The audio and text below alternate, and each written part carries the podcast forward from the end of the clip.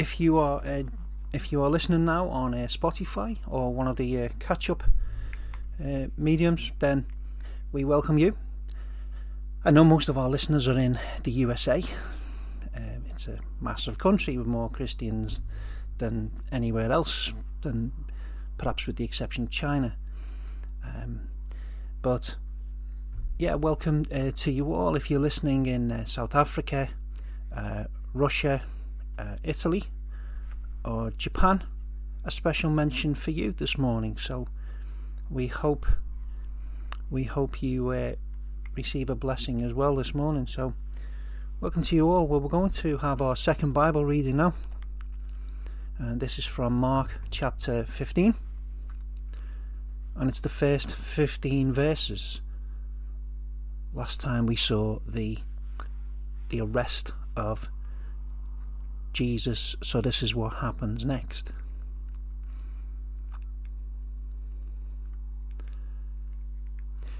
And straightway in the morning the chief priests held a consultation with the elders and scribes and the whole council, and bound Jesus, and carried him away, and delivered him to Pilate. And Pilate asked him, Art thou the king of the Jews? And he answering said unto him, Thou sayest it. And the chief priests accused him of many things, but he answered nothing. And Pilate asked him again, saying, Answerest thou nothing? Behold, how many things they witness against thee. But Jesus yet answered nothing, so that Pilate marvelled. Now at that feast he released unto them one prisoner, whomsoever they desired, and there was one named Barabbas, which lay bound with them that had made insurrection with him who had committed murder in the insurrection. And the multitude, crying aloud, began to desire him to do as he had ever done unto them. But Pilate answered them, saying, Will ye that I release unto you the king of the Jews? For he knew that the chief priests had delivered him for envy. But the chief priest moved the people that he should rather release Barabbas unto them. And Pilate answered and said again unto them, what will ye then that I shall do unto him whom ye call the King of the Jews? They cried out again, Crucify him. And Pilate said unto them, Why, what evil hath he done? They cried out more exceedingly, Crucify him. And so Pilate, willing to content the people, released Barabbas unto them, and delivered Jesus, when he had scourged him, to be crucified.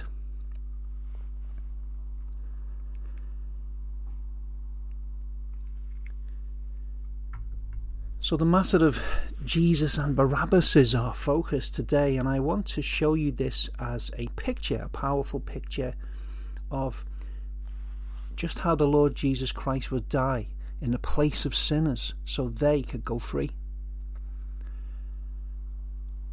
We saw last week how Jesus was arrested and subjected to a hearing in front of the, the ruling Jewish class called the Sanhedrin. And now we see him in, in verse 1, we see him that he's, he's being tied up. Again, just overkill. Maybe they think it'll make him look more like a proper criminal. I mean, it certainly isn't based on any expectation that he's going to, you know, start lashing out or trying to run away.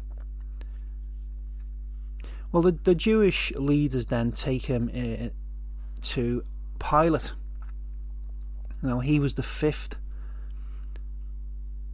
Roman governor of this area that Jerusalem was in, called Judea, um, after um, Archelaus was was was was thrown out in uh, AD uh, six, and and so he held the office for about about 10, 10 just over ten years. Uh, his proper title was the legate the people accused Jesus of many things, hoping to get him found guilty under Roman law. And they mention him opposing taxes and saying he was a king. Pilate, now obviously, is expecting quite a forceful defence by the accused man, and he's stunned if you if you see in verse four. He's stunned by Jesus' lack of concern for the possible sentence should he be found guilty. Even this man, even this man who was uh, was had his, his very cruel moments, uh, he, he wasn't afraid to, to kill people. Even this man can see which of the two should be released. He can see that the, the, their motives, the, the Jews' motives for bringing a prosecution, were, were, were just faulty. They're motivi- motivated by envy, it says. And Pilate could see that. Because they, they were envious of the power that Jesus had, they were envious of his wisdom. Even though those are the very qualities which should be leading them to conclude he is who he says he is.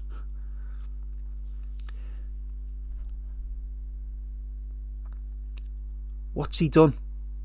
Pilate asks. What has he done? And they can't give an answer to Pilate's question. You can see in verse uh, 14 there. They didn't have an answer. Instead, they just used their combined voice to force Pilate's hand.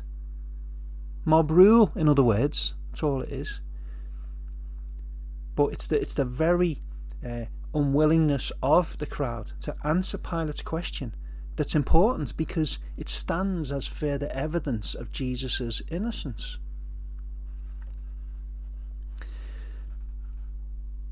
What was Pilate's duty before God? What was it? Well, Pilate's duty was to do the right thing, even if it meant a riot, war, uh, his own deposing from his position, or even his own execution. That was that was his that was what he should have done. Well, this symbolic event, at the freeing of Barabbas, is told by all the four Gospel writers Matthew, Mark, Luke, and John. So the Holy Spirit, I'm thinking, must have uh, wanted us to pay it some proper attention. We don't know much about this man, Barabbas, but we do know he was a robber, a trouble causer, and also a murderer. A custom had come into play in Jerusalem, whereby every year at the Passover feast, the Roman authorities, well, Pilate, would release a prisoner of the people's choosing. And this, this concession to the Jews would, at least in, in the minds of the Romans anyway, help them to keep the Jews happy and less likely to rebel. And to the Jews themselves, well, the setting free of a prisoner would be quite symbolic at their Passover celebrations, as they remembered being set free from the jailhouse of Egypt, or rather their ancestors were, you know. It seems that Pilate didn't want to put Jesus to death. It looks like quite a clear choice he's presented to them. You, you, you know, you've got you got these two men, Jesus and Barabbas. One did nothing more than saying some things the Jews didn't like. The other was a vile and violent criminal. And yeah, what we need to remember when we're trying to when we're trying to um, you know Bible commentators, what they do is they they look for all these these these clues all over the place and they try to build up a picture and present a picture of who you know what this person was like. And the, the, there's some great research being done but we, we, we need to exercise caution. Um, uh, me too you know as i'm trying to say this guy was like this or this guy was like that. Because pilate is like every one of us. He's a complex creature he has feelings and motives and so on, which fluctuate. Now we might we might guess that in some way he liked Jesus. We might say he wanted Jesus freed just to annoy the Jews. We I don't know, we might say he might say that um, he saw Jesus as as a potential rival and he wanted him dead all along, and his attempts to have him freed were just a, a show. We don't really know. But it looks like Pilate is surprised. The people want a murderer released from prison, verse 11 there, uh, thereby sending the Son of God to his death. to the surprise of Pilate, well, it's it, would be a surprise to, to, to anyone, all the generations following that. If they if they underestimate the the the, the sinfulness of man, that they will be likewise amazed at how people could make this choice. People are sinful. I want you to keep this in mind. This is important. This annual practice of freeing a prisoner, though it was an invention of man, was in place at this exact time in history by the providence of God, so that this picture of substitution could be established. The just man receives the punishment while the guilty man goes free. In the Old Testament, the ritual, for the cleansing of a, a leper involved two beds. Uh, one of them, one of these uh, beds was killed over some running water, and then the other one was dipped in the dead bird's blood and water, and then it was released. So off it would fly, its plumage still covered in blood. And again, that is a picture of substitution substitution. Now, what, what does this have to do with us? Well, here's the truth every man or woman ever born, or whoever will be born, is by nature like Barabbas, a robber and a rebel against God, a sinner. Secondly, um, God is holy and just, and he cannot let sin go unpunished. The sentence for sin is death not just the death of the body, uh, uh, not just the, the, the, the death we, we, we all accept is going to happen, but it's after that. It is a, a state of dying that will never end. So there's the problem. And the third thing is, God has provided a substitute in His precious Son, and He would die in the sinner's place. And in doing this, God could be both the just and the justifier of all those who believe. So, to put that another way, God is righteous, and in salvation, He makes people righteous too. So, in order that you might get some idea of the importance of this principle of substitution, I want to bring you several points today. So, here's the first one Barabbas. He was guilty of many crimes. We read that he was in prison for being a revolutionary, and it says in verse 7 he was a murderer. Uh, John's Gospel account, if you read that later, tells us he was also a robber. Now, his guilt had already been established. All that remained was his execution. Now, like Barabbas, we are by nature rebels. During our lives, we rebel against parents, teachers, employers, and even if we are God's children, we nevertheless have this rotten nature within us which is still in rebellion. So the worst thing is we we rebel against God himself. To you who are believers, I believe the apostle Paul's cries of desperation that you can read in Romans chapter 7. It describes the appear it, it, describes the um, the experience of, of every ch- true child of God because he says that the good things he wants to do he doesn't do them. But the things he wants to avoid at any cost those are the things he commits. He doesn't mean all the time. But this is this is something he, he just finds a, a daily a daily struggle. So we're rebels. Uh, and, and like Barabbas, we are all robbers. Most of us have, have robbed our fellow man in some way through dishonesty or something else, but we've also robbed God of his authority and his glory by our lack of thankfulness and our, our for most people, the refusal to worship him And we who claim to be, you know, we who claim to worship Him, the Christians, well, you know that our worship is often lukewarm. And I've said this before, this is the main reason why people don't get any blessings or get much blessing from going to going to a, a meeting, a church meeting, or maybe like this online meeting even.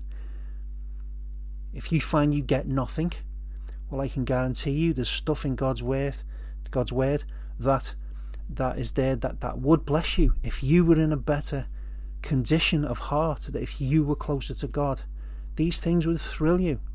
And if they don't, you will be tempted to blame me or whatever preacher you're listening to and say he's not as good as so and so. You, you, you think you've missed it there. I think you, you, people need to be thoroughly prepared in prayer so that they are in a, in a, in a state of expectation before the meeting starts. And if that doesn't describe you, if you just said, let's pause life, it's time for the meeting, let's go to the meeting, be at the meeting, now get back to life uh, as normal, uh, then you've you've got very very little chance of being blessed. We are robbers. We rob God of our hearts by doing those things, and it gets worse. Like Barabbas, we're all murderers too. We're all murderers. Most of you will remember Jesus. He shocked his hearers one day by telling them that if they've ever hated someone, they're murderers because the process that leads to actually, you know, going and killing someone, that process has as as it, at its start uh, hatred, uh, hatred towards people. So the murderers, and and of course the Bible says that deep within the heart of the natural man is really a longing to see God either dethroned or dead. Listen to some of the things here that the scriptures tell us that our hearts produce. This is in Matthew 15 and verse 19. For out of the heart proceed evil thoughts, murders, adulteries, fornications, thefts, false witness, blasphemies. We're all by nature children of wrath the same as everyone else. And this book of the law, this Bible, it gives its verdict on us all. Our offences make us guilty. Found guilty. So Barabbas was guilty, and this brings us to our next our next point. Well, Barabbas was under the sentence of the law. He was in prison. He was in chains. He was on death row and his state is a reflection of ours. The fifth psalm tells us that God hates all the people who commit sin. And John 3 and 36 says, He that believeth on him, on Jesus, is not condemned, but he that believeth not is condemned already, because he hath not believed in the name of the only begotten Son of God. And so this hangs over his head, uh, awaiting the hour of vengeance. Many people have tried to keep the standards God's set. Some have imagined they have. They've they've kept, for example, the Ten Commandments. I'm not only talking about the the, the those old Pharisees, the people in our present day who pride themselves on being morally upright. They'll tell you they've never killed anyone, committed adultery, or stolen well. Uh, still others others claim that they are Sabbath keepers. They have kept the Sabbath. What really? Properly? Like like Jesus kept it? You, you can't do it. it. Can't be done. And the, and the Apostle James tells law keepers, people who, who want to, you know, be right with God through this law keeping. James says that if you break one of God's laws, you've broken them all. And what's the result of this? What, what, what does this result in? Galatians 3 and 10 says, For as many as are of the works of the law are under the curse. For it is written, it's an Old Testament quote, Cursed is everyone who does not continue in all things which were written which are written in the book of the law to do them. Well, you Christians now, you know, you are you are surrounded. You are surrounded um, in every walk of life, in, in wherever you are, by people in bondage. Christ says, "Whoever commits sin is the servant or slave of sin." You're in bondage. They're in bondage, and their bondage is certain. They have no hope of ever getting themselves out of their dungeon. They're in the bondage of their own nature. Sons of Adam, you see, they're all they've all inherited the family illness of death by sin. They are in the bondage of the flesh. The desires of men enslave them in all manner of evil habits. They are in the bondage of Satan. He is the God of this world.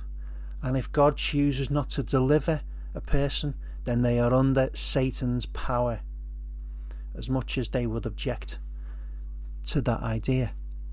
And many are in a bondage to religion. Men idolize their own way of doing things.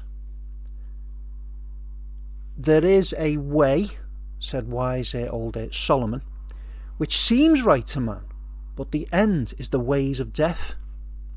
It's crucial people understand this. Their own way, their own course of life, the decisions they make, have, they've all been made before by millions of people before them. And it all ends in utter disaster. Churches are full of people who uh, glory in their religious observance. It's sad. You think that, you know, the churches would be full of Christians and outside non Christians. It's not like that at all. There's people in churches who are just intolerable with their, uh, you know, the, the, the feeling that they're, they're impressing God by turning up at church. They love to tell you they they love they love God so much they go to church every week, every week, folks. Wow. I mean, Satan's in church every week. You know, he's he's a better attender than you. I was in. I was doing a. I was doing some open air preaching in Chester. It was a few years ago now. We were doing some open air preaching, and we were interrupted by a man who, had a complaint, and uh, he claimed to be a Christian, and he objected us to. He objected uh, to us um, preaching the things uh, we did about repentance and so on. And he wasn't some nomarch. This guy had real authority to challenge us. Yeah, he he, he told us he he um, he preached in all kinds of churches in, in Chester. And you know, he was on the board of several Christian charities, and he'd read the Bible all the way through, three times, and so he reeled off his Christian credentials. Yeah, but the basic duty of God's people to tell others about those Holy Spirit concerns of sin, of righteousness, and of judgment, that was alien to him. Eh, he just complained we didn't smile enough and tell everyone that Jesus loves them and is their friend. Eh, well, God save us from the influence of those types of religious people those who are in bondage to false religion, including deviant Christianity, are among the bitterest enemies of, of uh, Christ's cause.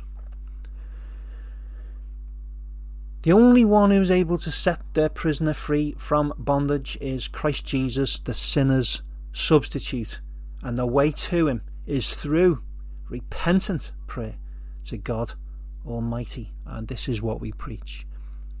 Well, having looked at Barabbas's crimes and their consequences, the sentence of the law, I'll uh, move on to my next uh, point,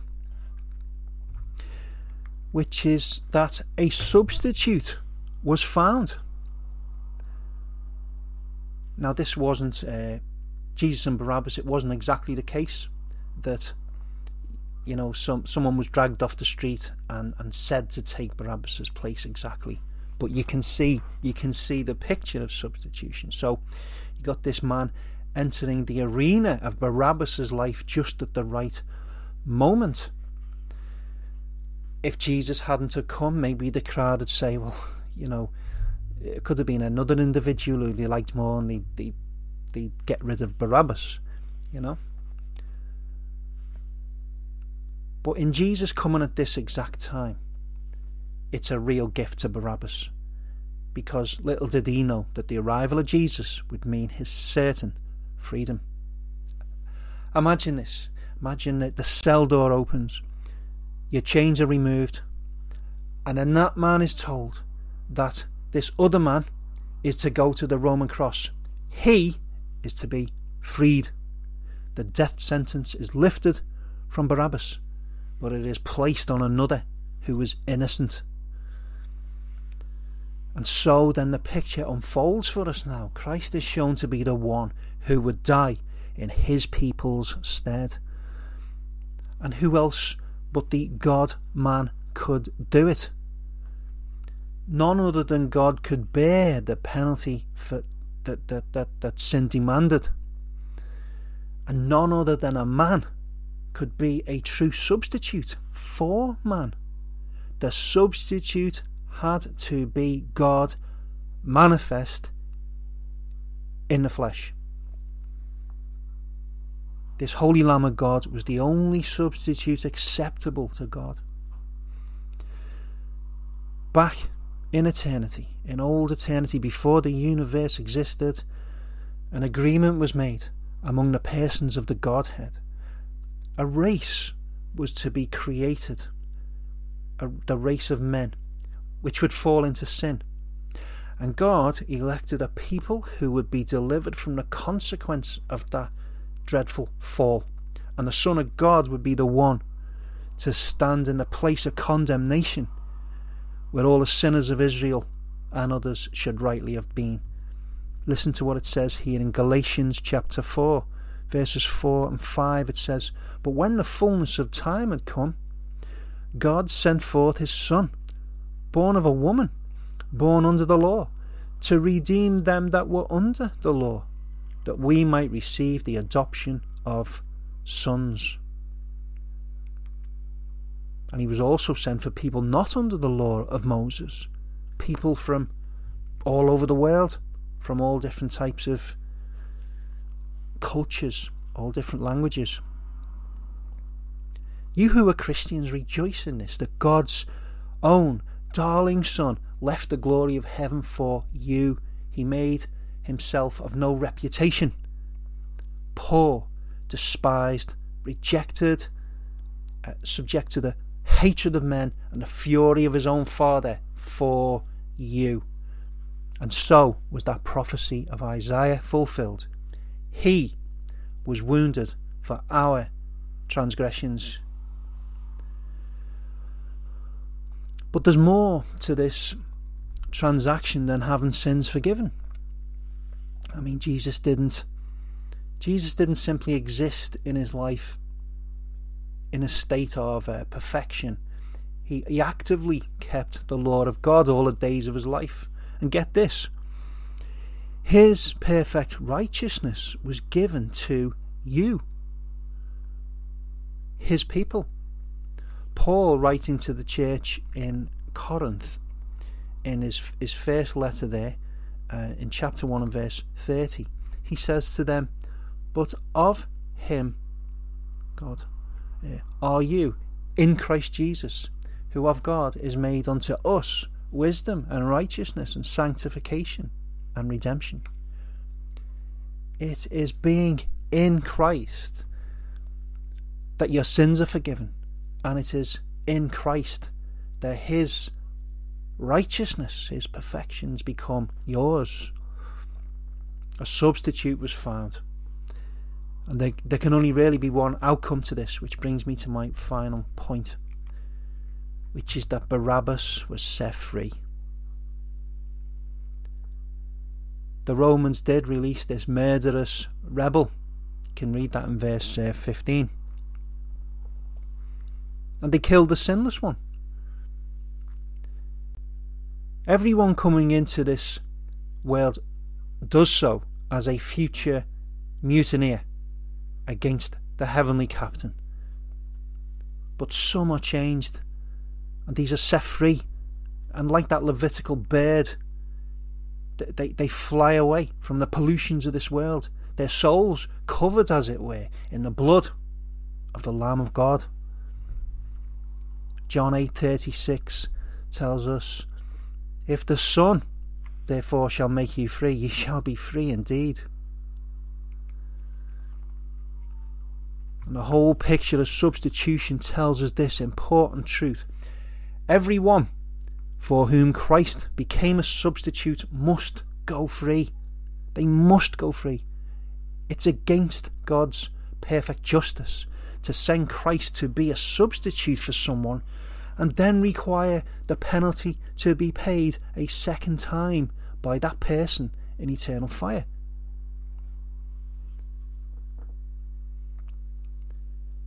It's interesting to note Barabbas' name. Barabbas' name, you know, means um, son of the father. Plenty of people were called Barabbas, but it's interesting that this man in this account was called Barabbas because he, he is a son of the Father and he represents those elected to be sons and daughters of God the Father.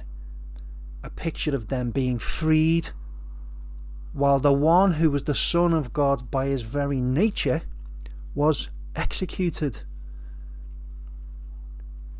When the Lord God when he slew his when he when he killed his own beloved son, there was a complete satisfaction. It satisfied forever the justice of the Father. It satisfied forever the demands of God's law. It satisfied forever the desires of Christ's soul in laying down his life for us, his friends. And it satisfied forever the needs of the souls of us, his friends. So, what does God do to us who are the, what the Bible says are the called, according to his purpose? What does he do to us? Well, he raises us from the dead, spiritually speaking. He gives us a new heart he forgives our sin, all sins. He makes us righteous in Christ. He causes the Holy Spirit to live in us. He gives us all spiritual, all manner of spiritual blessings. And He tops it all off by giving them the promise of eternal life. Eternal life. No more struggles, no more sins, no more falling out. Well, if you're a believer watching today, remember the great cost of your redemption, like those who've been those who are set free in, in, in, the, in the natural world. We, we've been set free, but this is a, this is a greater freedom. So live like it. Live like those who've been set free eternally. Be joyful in the Lord. I don't mean for you to try to adopt a silly grin permanently or to try to whip yourself into a state of religious excitement. I'm talking about real joy, lasting joy, that undercurrent of joy that is there each day, no matter what happens. Keep Christ at the centre of your thoughts, keep Him at the centre of your Bible reading, uh, your worship, and so on. And always be thankful. Always be thankful.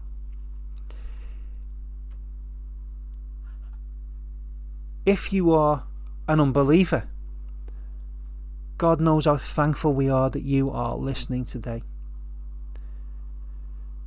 But if you're an unbeliever, whether whether you're openly an unbeliever or you are disguised as a believer, maybe a churchgoer, well, just remember this story. Even though that crowd in our passage, even though the crowd had been manipulated by their leaders, they were still held accountable for killing the Messiah. And so, no matter what the reason is that you've not repented and approached God for mercy, you'll still be held accountable for it. No, you'll argue, well, I didn't want to become a Christian because I was too busy, or you know, I had a career, or I didn't become a Christian because it was forced down my throat when I was a kid, and all these. I've heard all these excuses before. Now look, if you've lived independently of God, unattached to Jesus Christ, not following Him, no one forced you to do that. It was you. You need Christ as your substitute, your, your, your surety, your guarantor. And He commands repentance. Yet it's always the case that for man, that even repentance is impossible. But with God, all things are possible. He can give life to the sinner who's dead in the sins. And it's He who puts the very desire to repent in the hearts of all those who will eventually come to Him. So may He be pleased to have mercy on you today. May you, like we did, come to know Christ not only as the sinner's substitute, but as your substitute. Now may the God of all grace, who has called us into his eternal glory by Christ Jesus, after that you have suffered a while, make you perfect, establish, strengthen, settle you. To him be glory and dominion for ever and ever. Amen.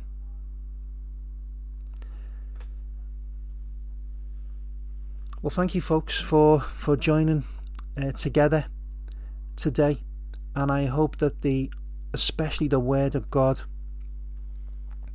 will have been a a cause of uh, uplifting you in your soul, and so I shall see some of you through the week, and the rest of you I shall see, God willing, next week. So have a blessed and Christ-filled week.